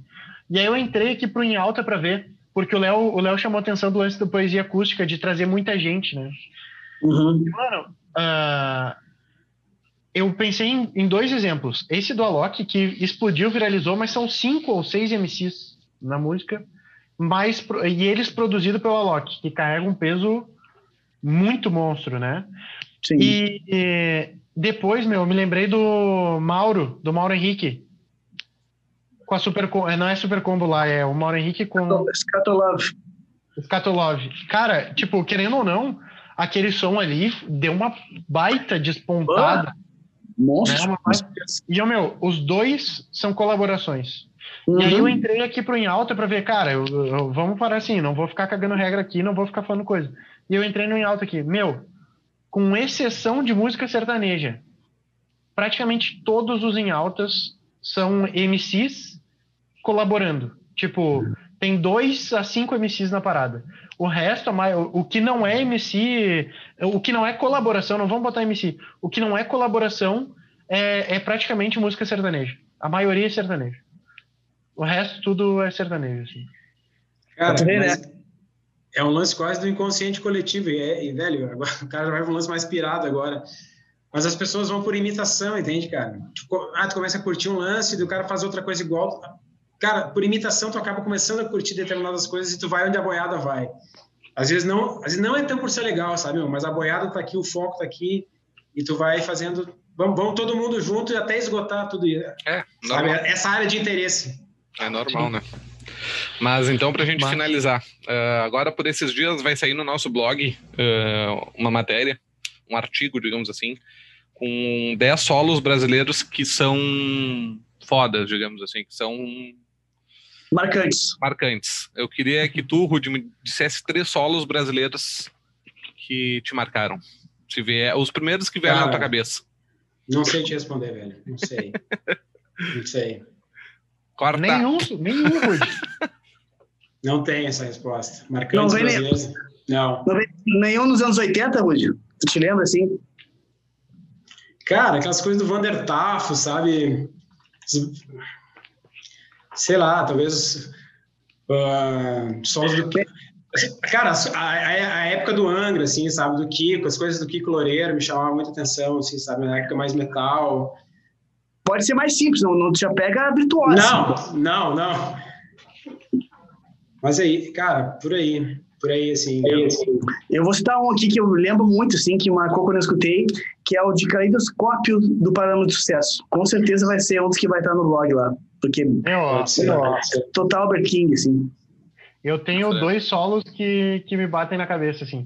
Um que eu já mostrei várias vezes pro Pablo, que é o da, da, da Glória, do, da banda Glória, da Horizontes, que é uma música que é muito massa. E, meu, de longe, para mim, um dos solos que mais bateu cabeça para mim foi o do Metal Popcorn do, do Mamonas Assassinas. Ah, sim. sim. Bah, aquele solo lá eu acho muito pesado. Muito pesado. Cara, tem outro solo que é muito legal, que é certo que vai estar na lista, que eu não lembro o nome da música agora. Aquela música que é o, o Faísca fez o solo pra, pra Rita Lee, tipo, não adianta chamar ou não. Rita Lee cantou essa música? Ah, Na época dos Mutantes? Sim. Era Mutantes isso? Eu não sei se é Mutantes ou Rita Lee. Essa música tem um sol de guitarra que é lindíssimo, tá? Eu acho que foi o Faísca que gravou. E certo que vai estar na lista também. Massa. Pode ser. É isso aí então, gurizada. Era isso Tem então. Aí, Era isso. É. Valeu, Rudy, pela participação, pelo teu tempo aí. É sempre Valeu, bom cara. a gente ter uma opinião diferente dos assuntos que a gente conversa, um ponto de vista diferente, mesmo que tu seja, sendo bem próximo do Pablo, o ponto de vista da tua história faz com que tudo que tu disse hoje faça relevância, né? Então, tipo, a tua trajetória mostra o guitarrista que tu é hoje, independente se tu tá perto do Pablo ou não. Então, te Sim. agradeço aí o teu tempo. Uh, foi foda a conversa, eu gostei bastante. Sempre traz alguma coisa a mais. Então, te agradeço aí pela, pela participação. Cara, foi uma honra, uma honra mesmo, sabe? Uh, enfim, ter sido convidado, poder trocar. E é uma honra estar com, tipo, num projeto com o Pablo, por exemplo, um grande, grande, grande músico, grande músico, aprendo muito, sabe? E fiquei bem, bem lisonjeado pelo convite de vocês, gostei, bem legal o formato, essa troca, enfim. Foi uma conversa nem vi o tempo passar, foi, foi muito legal. Muito obrigado aí. Não, só uh, agradecer a todo mundo que, que assistiu até o fim aí. Uh, com certeza, para a gente é muito bacana poder ter o Rudy participando aqui, porque é um cara que, além de ser um grande amigo, uh, traz, traz muitas visões musicais diferentes das, das minhas, muitas vezes, apesar da, da, da, proximidade, e sempre agrega, assim, sabe? Isso é, isso é que é legal, assim, dentro do trabalho que a gente faz juntos ali sempre tem uma visão, uma perspectiva diferente que eu não tinha visto, que ele me traz, assim. E basicamente é isso que eu busco, assim, é sempre estar ao lado de pessoas que vão agregar, né, e trazer experiências, informações, eh, sentimentos, tudo mais que possam agregar dentro da minha forma de pensar, de sentir, de tocar e de me expressar também. Com certeza, te agradeço de coração, Ruth, por ter participado com a gente e com certeza a galera vai curtir pra caramba esse bate-papo aí. Valeu, Ulisses. Show de bola, meu, show de bola. Sério, valeu. Elevou o nosso papo, com certeza. Trouxe uma, uma experiência e uma intelectualidade eh, musical muito massa, muito massa mesmo. Uma visão, assim, uh, muito pessoal tua que agregou pra caramba mesmo. Valeu, valeu, meu. Obrigadão, então. Deixa o teu, valeu. teu arroba aí, Rudy, pro pessoal te seguir. Instagram. Cara, no Insta, arroba Ruth Saltiel, Ruth S-A-L-T-I-E-L. Vou deixar aí, vou deixar no, no vou deixar aí na, na, na tua tela para o pessoal te seguir. E para vocês, guitarristas, não esqueçam de seguir o Pablo, Pablo, eita, Pablo Klein. Pablo Klein no Instagram, Facebook, no YouTube. Toda semana a gente está postando conteúdo, sacadas uh, eh, para vocês aumentarem o, a qualidade do improviso, aumentar o, a qualidade do feeling. Toda semana tem. Terças-feiras, às 15h49, Pablo, live? Toda, Toda terça-feira, 15h49, as lives do Pablo, uh, trazendo sempre mais feeling para a hora de tocar, para a gente conseguir começar a improvisar, improvisar e criar solos com muita emoção. Segundas-feiras, tem toda segunda-feira um artigo no blog. Segue lá as redes que vocês vão estar sempre ligados. E se quiser mais informações, acesse o nosso canal do Telegram, que lá a gente posta tudo. É a parte mais centralizada do conteúdo. Beleza? Show de bola. Vamos embora, um abração. então. Valeu, pessoal. É nós. Valeu. E até quinta que vem. Agora, então, senta a palhetada e bora sangrar os dedos. Valeu, Grisado. Falou. É